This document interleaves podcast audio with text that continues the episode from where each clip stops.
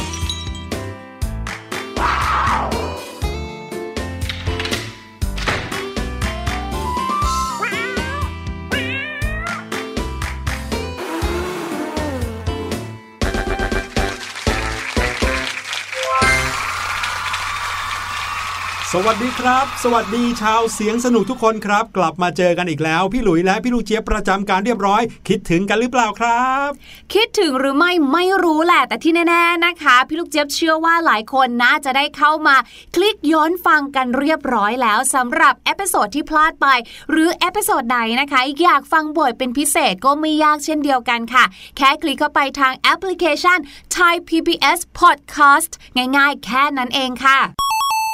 เรามาเจอกันแบบนี้ทุกเวลาที่คิดถึงกันนะครับ ช่วงแรกของรายการในวันนี้ครับ แน่นอนว่าเสียงปริศนารอน้องๆอยู่นะครับ และเสียงปริศนาในวันนี้เป็นเสียงของสัตว์ชนิดหนึ่งที่น้องๆอาจจะคุ้นเคยก็ได้นะครับ แต่น้อยคนที่จะเคยเห็นมันแน่นอน เดี๋ยวน้องๆ ลองไปฟังกันดูนะครับ ว่าเสียงนี้เป็นเสียงของสัตว์ชนิดไหน แล้วลองตอบกันดูครับ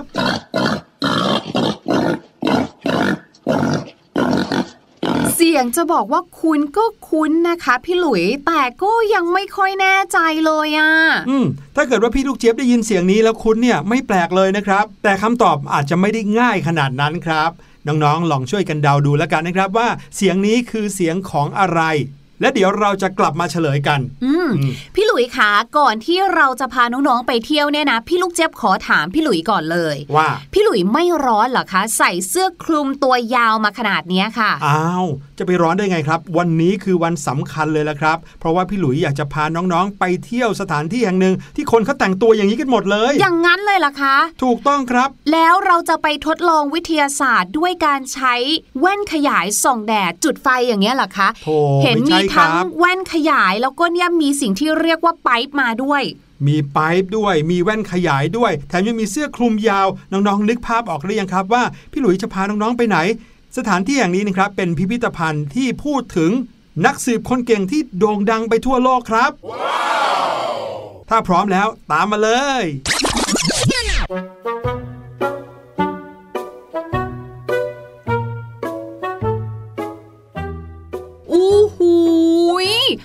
สวยจังเลยอะพี่หลุย แต่ดูจากแนวแล้วเนี่ย น่าจะเก่าอยู่เหมือนกันนะเนี่ย เพราะว่าดูการตกแต่งของใช้ที่วางไว้เนี่ย ไม่ค่อยจะ modern สักเท่าไหร่เลยอะใช่แล้วครับ เราทั้งสองคนมาอยู่กันที่กรุงลอนดอนครับ แล้วก็สถานที่ที่เป็นบ้านที่พี่ลูกเจี๊ยบบอกว่าเก่าๆเนี่ยนะครับก็เป็นเพราะว่าเขาตั้งใจที่จะทำให้เป็นพิพิธภัณฑ์ที่บอกเล่าเรื่องราวของนักสืบคนเก่งคนหนึ่งนะครับ แห่งยุคเลย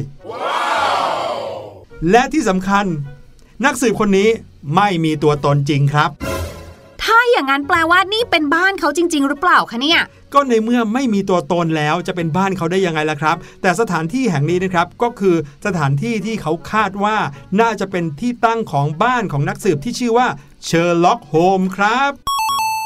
นักสืบคนนี้นี่เอง พี่ลูกเจี๊ยบเนี่ยนะ สมัยที่เรียนตอนเด็กๆเนี่ยนะคะ เคยอ่านหนังสือนอกเวลาเรื่อง Sherlock Holmes ด้วย แถมพอตอนโตขึ้นมานะ ตอนนี้เนี่ยก็มีหลายช่องเลยนะคะ หมายถึงทางโทรทัศน์เนี่ยที่เขาทำซีรีส์หรือว่าเป็นภาพยนตร์ก็มีนะ เกี่ยวกับเรื่องของ Sherlock Holmes แล้วก็คดีที่เขาไปไขปริศนา ใช่แล้วครับ หลายๆ คนอาจจะเคยเห็นหนังสือนะครับเป็นเซตเลยนะครับชื่อว่ายอดนักสืบเชอร์ล็อกโฮมส์ซึ่งเขาก็คือคือตัวละครหนึ่งนะครับที่เป็นนวนิยายเกี่ยวกับด้านสืบสวนสอบสวน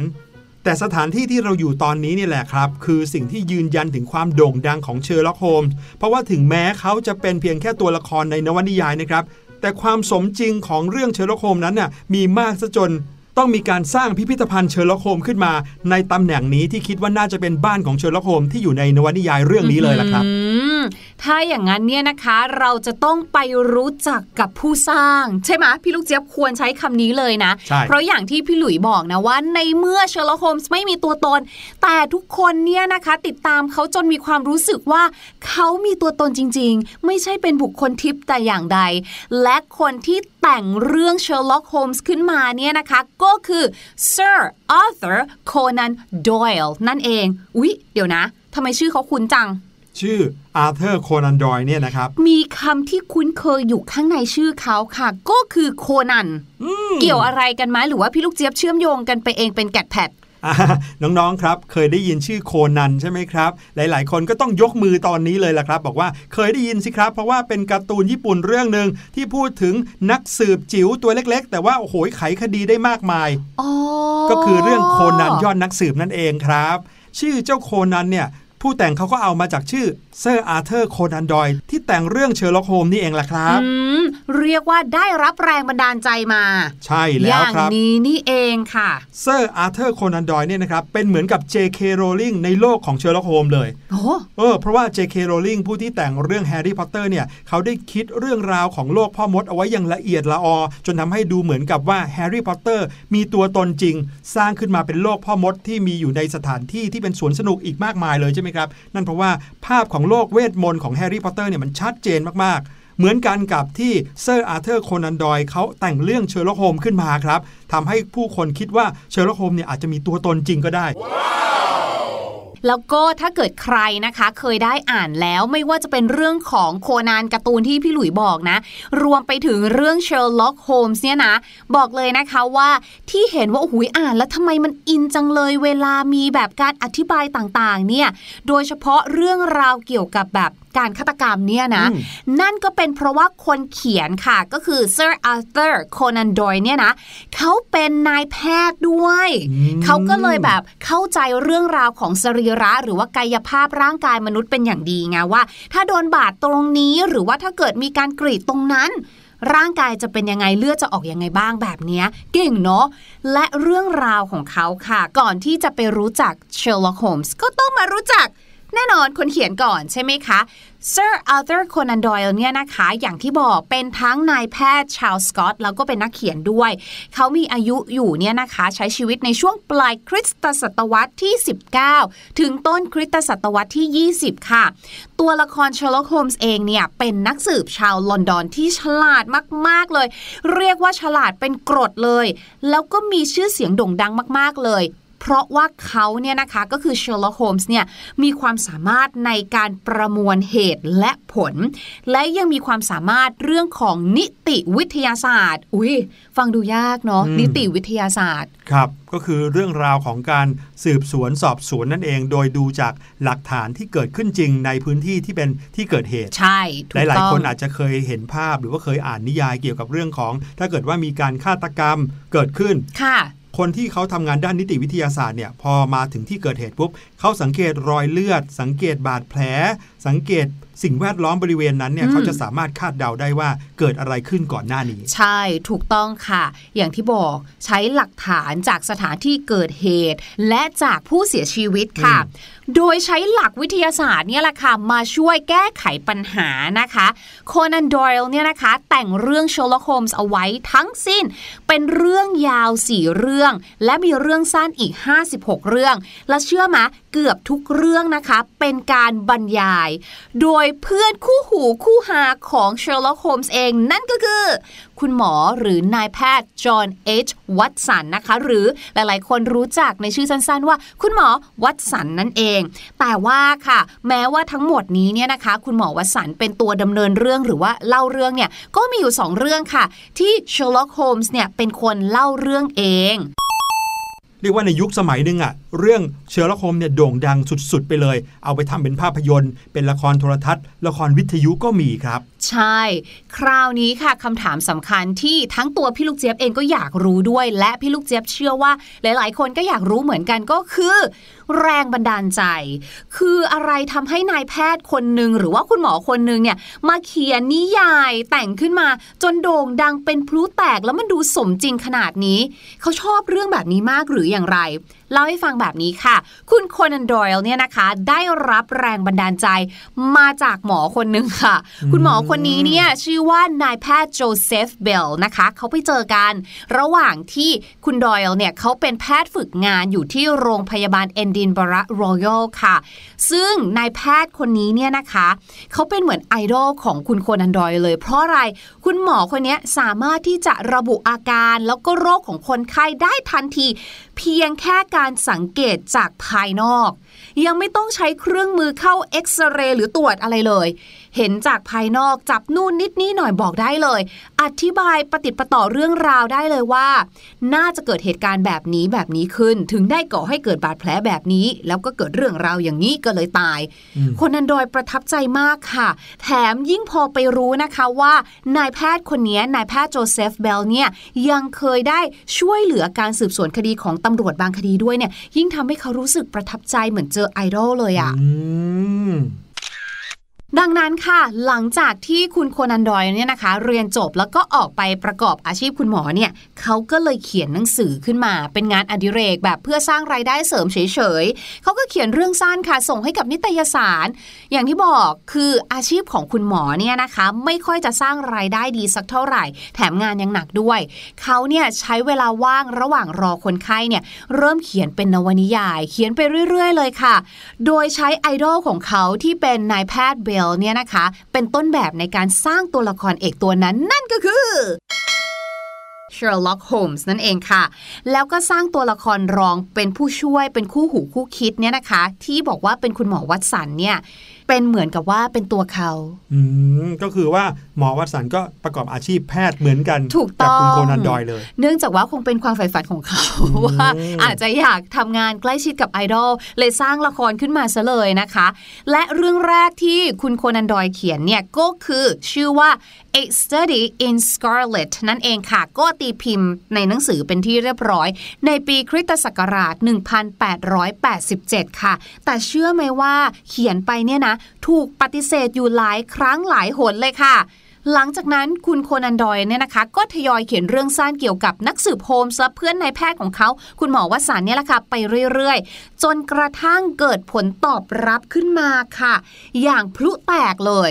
ทำให้คุณโคนันดอยเนี่ยต้องเขียนเรื่องส่งให้สำนักพิมพ์อยู่เรื่อยๆ เลยครับ จากตอนแรกที่เขียนส่งไปให้สำนักพิมพ์ไหนก็ไม่มีใครยอมพิมพ์ให้อืมถูกปฏิเสธตลอดนะครับ สุดท้ายเมื่อมีคนยอมพิมพ์ให้ปุ๊บ เรื่องนี้ก็โด่งดังเลย ใช่ อุ้ยนึกถึง J.K. Rowling จริง ๆ ด้วยอะใช่เห็นไหมว่าใครที่ชื่นชอบในอาชีพนักเขียนนะครับ ไม่ใช่ว่าทุกอย่างจะง่ายนะ ถึงแม้ว่าเรื่องนั้นจะเป็นเรื่องที่โด่งดังและอมตะ จนเรารู้จักทุกวันนี้เนี่ย ก็ไม่ใช่ว่าในตอนแรกของเขาจะเกิดขึ้นได้อย่างง่าย ๆนะครับอืม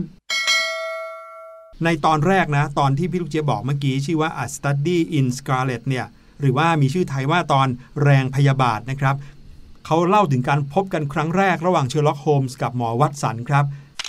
ในวันแรกที่เขามาเจอกันแล้วก็ได้อยู่บ้านเดียวกันเนี่ยนะครับหมอวัตสันรู้สึกว่าเชอร์ล็อกโฮมส์เนี่ยเป็นคนที่ดูแปลกประหลาดมากครับแต่ว่าต่อมาเมื่อเขาคุ้นเคยกันขึ้น หมอวัตสันก็เลยเข้าใจแล้วก็มองเห็นความสำคัญของสิ่งที่เชอร์ล็อกโฮมส์ทำตั้งแต่นั้นเป็นต้นมาครับ หมอวัตสันก็เลยได้มีโอกาสร่วมในการสืบสวนคดีของเชอร์ล็อกโฮมส์หลายต่อหลายครั้ง แล้วก็เขียนเป็นบันทึกเก็บไว้อ่านนะครับ นั่นก็เลยกลายเป็นที่มาของเรื่องราวที่เอามาเล่ากันในเชอร์ล็อกโฮมส์นั่นเองอันนี้คือสิ่งที่โคนันดอยล์สร้างโครงเรื่องเอาไว้แบบนี้ อืมซึ่งตัวละคร Sherlock Holmes เนี่ยนะคะในหนังสือเนี่ยตัวคุณหมอวัตสันเองเนี่ยเขาก็เล่าด้วยนะว่า Sherlock Holmes เนี่ยเป็นคนที่มีความสามารถในหลายด้านมากๆ ไม่ว่าจะเป็นความรู้ด้านวรรณกรรม ความรู้ด้านการเมือง ความรู้ด้านพฤกษศาสตร์นะคะ ความรู้ด้านธรณีวิทยา ความรู้ด้านเคมีอะอันนี้แน่นอน เพราะว่า Sherlock Holmes เนี่ยเคยเป็นนักศึกษาสาขาเคมีมาก่อนนะคะครับมีความรู้ด้านกายวิภาคด้วยค่ะ แล้วก็มีความรู้ด้านอาชญาวิทยา มีความรู้ด้านดนตรี โดยเฉพาะ ไวโอลินชอลโฮมส์ชอบเล่นไวโอลินมาก ๆ เลย ที่สำคัญนะ มีความรู้ด้านกฎหมายอังกฤษเป็นอย่างดีโอ้โหแถมยังมีทักษะเป็นนักมวยและนักดาบไว้ป้องกันตัวอีกด้วยโอ้โหทำไมบ้าบุบอคลิกมากเหมือนเป็นพระเลยเอกสุด ๆ ไปเลยนะเนี่ย นั่นน่ะสิเรื่องราวทั้งหลายในนวนิยายเชอร์ล็อกโฮมส์นะครับก็เกิดขึ้นในประเทศอังกฤษครับ โดยเฉพาะอย่างยิ่งในกรุงลอนดอนที่เขาทั้งสองคนอาศัยอยู่นั่นเอง มีคดีเกิดขึ้นมากมายทั้งที่ไปเจอเอง หรือเป็นคดีที่ขอความช่วยเหลือมาจากเจ้าหน้าที่ตำรวจนะครับ wow. เพราะฉะนั้นนะคะถ้าเกิดว่าใครเนี่ยชื่นชอบหนังสือ หรือว่าบางทีอะเราอาจจะแบบอุ๊ยอ่านหนังสือมันก็เยอะไปไม่ชัวร์ลองไปหาหนังหรือว่าซีรีส์นะคะ เรื่อง Sherlock เนี่ยมาดูก่อนได้เลย เขาบอกไว้เลยนะคะว่าเวลาที่เราเนี่ยนะอ่านหนังสือหรือว่าดูหนังเกี่ยวกับพวกสืบสวนสอบสวนอ่านน้องๆ บางคนอาจจะเคยอ่านโคนันหรือว่าคินดาอิจิอันนี้ก็แนวสืบสวนสอบสวนใช่ไหมคะพี่หลุย บอกเลยนะคะว่ายิ่งคดีซับซ้อนมากเท่าไหร่ เหมือนกับเราเนี่ยได้ออกกำลังกายสมองมากเท่านั้น เพราะว่าทำให้สมองของเราเนี่ยตื่นตัวตลอดเวลาค่ะ รวมไปถึงนะคะ ถ้าเกิดว่าเราเนี่ยนะติดตามเนื้อเรื่องอย่างอินมากๆ เนี่ยมันทำให้เราเนี่ยคิดตามไปด้วย เราก็อาจจะได้แนวทางในการแก้ไขปัญหาในอนาคต เวลาที่เราเจออุปสรรคเจอปัญหาอะไรสมอง เราก็จะลิงก์เลยค่ะว่าเฮ้ยลองทำแบบนี้ดูสิ และที่ Amazing มากที่สุดนะคะ เขาบอกว่า อะ ถามพี่หลุยดีกว่า ถ้าเราเนี่ยนะ ดูหนังที่เรารู้สึกว่าหุยมันเครียดจังเลยอะ่ะ ครับ มีความซับซ้อนซ่อนเงื่อนให้เราคิดแบบหูหัวแทบแตกเลย พี่หลุยว่าเราน่าจะเครียดไหมคะ ก็น่าจะเครียดนะครับ ใช่ไหม แต่ปรากฏว่าค่ะทางวิทยาศาสตร์นะคะ นักวิทยาศาสตร์บอกว่า ยิ่งพล็อตซ่อนเงื่อนมากเท่าไหร่ เราจะสามารถดับความเครียดในตัวมากเท่านั้น เอางงละสิอืมว่าเอ๊ะทำไมมันไม่ได้เครียดมากกว่าเดิมล่ะ ได้ไงอะโอ้แต่ว่ามีการทดสอบมาแล้วนะคะเขาบอกว่าถ้าเกิดว่าเราเนี่ยนะ อ่านนิยายสืบสวนสอบสวนเรื่องแบบสนุกสนุกๆเลยนะ เพียงแค่ 6 นาที ความเครียดก็จะลดลงไปถึง 68%เลยค่ะอืมจริงเหรอจเนี่ริยงถ้าเกิดว่าเราดูหรือว่าเราอ่านนวนิยายสืบสวนสอบสวน มันจะเป็นการ คลายเครียดใช่ไหมใช่ก็เขาโอ้บอกว่าการอ่านนิยายสืบสวนสอบสวนเนี่ยนะคะ จะช่วยให้เราเนี่ยหลบหนีจากความเครียดและความกังวลในชีวิตประจำวันของเราไปด้วย เหมือนหลีกหนีออกมาอีกโลกใบหนึ่งไงดังนั้นค่ะด้วยจินตนาการแล้วก็เรื่องราวที่เกินจริงของนักเขียนเขาเขียนให้เราอ่านเนี่ยเราก็จะรู้สึกเหมือนทิ้งปัญหาของเราเอาไว้ครับแล้วก็หลุดเข้าไปอยู่ในโลกอีกใบหนึ่งอืมันก็จะแบบเพลินนะสนุก ทั้งคลายเครียดแล้วก็ฝึกสมองด้วยนะใช่พี่หลุยส์ก็ชอบเหมือนกันนะครับเรื่องราวสืบสวนสอบสวนอ่านมาหรือว่าดูมาก็หลายเรื่องเลยทีเดียวครับ น้องๆเลยครับ มีใครที่ชอบเรื่องราวเกี่ยวกับการสืบสวนสอบสวนบ้างหรือเปล่า เชอร์ล็อกโฮมเนี่ยก็เป็นอีกหนึ่งตัวเลือกที่ดีมากๆเลยนะครับเอาละครับ ได้เวลากลับกรุงเทพกันแล้วครับพี่ลูกเจี๊ยบ ฝากน้องๆ เอาไว้กับเพลงนี้นะครับ ดูซิดูแล้วเดี๋ยวกลับมาดูซิดูว่ามีคำศัพท์ภาษาอังกฤษดีๆ จากเพลงเพลงนี้กันบ้างหรือเปล่า เดี๋ยวกลับมาครับ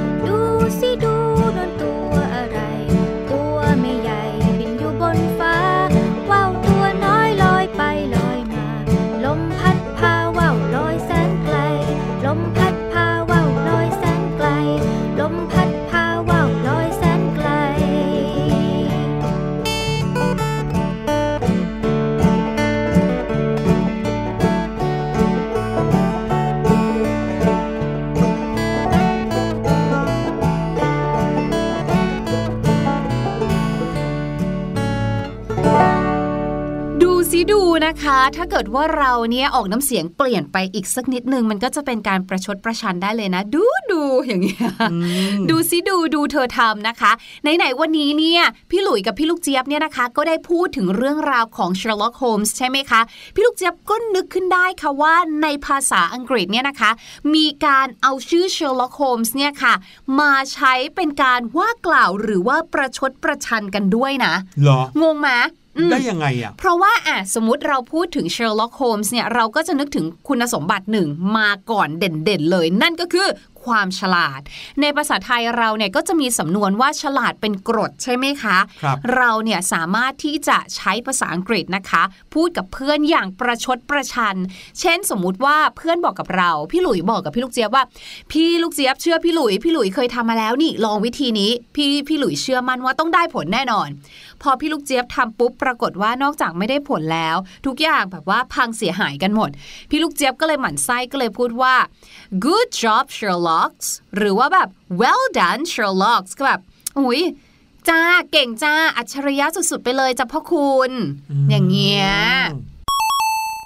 ชื่อเชอร์ล็อกโฮมเนี่ยกลายเป็นการประชดไปซะอย่างนั้น ใช่เหมือนกับว่าพี่หลุยเนี่ยคิดว่าตัวเองฉลาดไงเป็นแบบเชอร์ล็อกโฮมแล้วก็เที่ยวแบบว่าแนะนำคนอื่นเขาไปทั่ว หรือว่าเชื่อเราสิให้ทำแบบนี้ เพราะว่าเรามั่นใจมากๆ เราก็เลยใช้ชื่อเนี้ยค่ะ กลายมาเป็นคำว่าหรือว่าคำประชดประชันไป จริง ๆ แล้วมีอีกหนึ่งคนด้วยนะคะ ที่ถูกนำมาใช้ในกรณีแบบนี้ก็คือ คุณไอน์สไตน์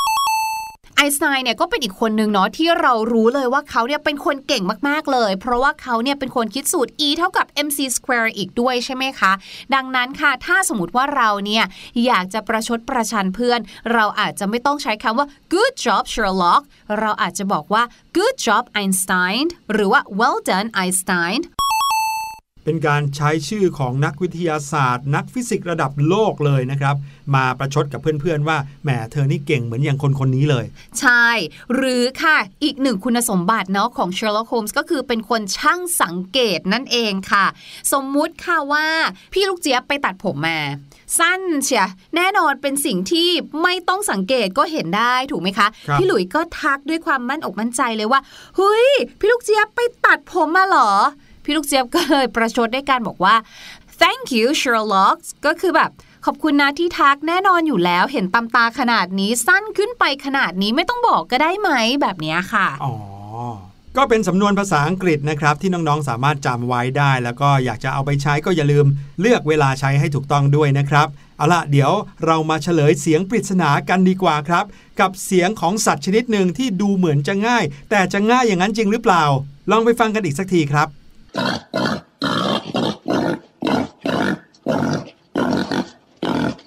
ฟังเสียงร้องของสัตว์ชนิดนี้เนี่ยน้องๆ อาจจะเดาในใจว่านี่ก็คือเสียงของเจ้าหมูชัดๆเลยใช่ไหมล่ะครับ แต่สังเกตนะครับว่าเสียงของหมูเนี่ยจะไม่เหมือนกับเสียงของหมูที่เราเคยได้ยินตามคอกหมูหรือว่าหมูที่คนเขาเลี้ยงไว้นะครับ เพราะนี่คือเสียงของหมูป่าครับ เสียงดูมีความแบบดุดุๆนิดๆด้วยนะ นั่นน่ะสิคะมีใครเดาถูกกันบ้างหรือเปล่าครับ วันนี้เสียงสนุกหมดเวลาลงเรียบร้อยแล้วครับ พี่หลุยและพี่ลูกเจี๊ยบต้องขอลาน้องๆไปก่อน พบกันใหม่คราวหน้านะครับ ตามเวลาที่น้องๆคิดถึง วันนี้ลาไปแล้ว สวัสดีครับ สวัสดีค่ะ สบัดจินตนาการ สนุกกับเสียง เสริมสร้างความรู้ในรายการ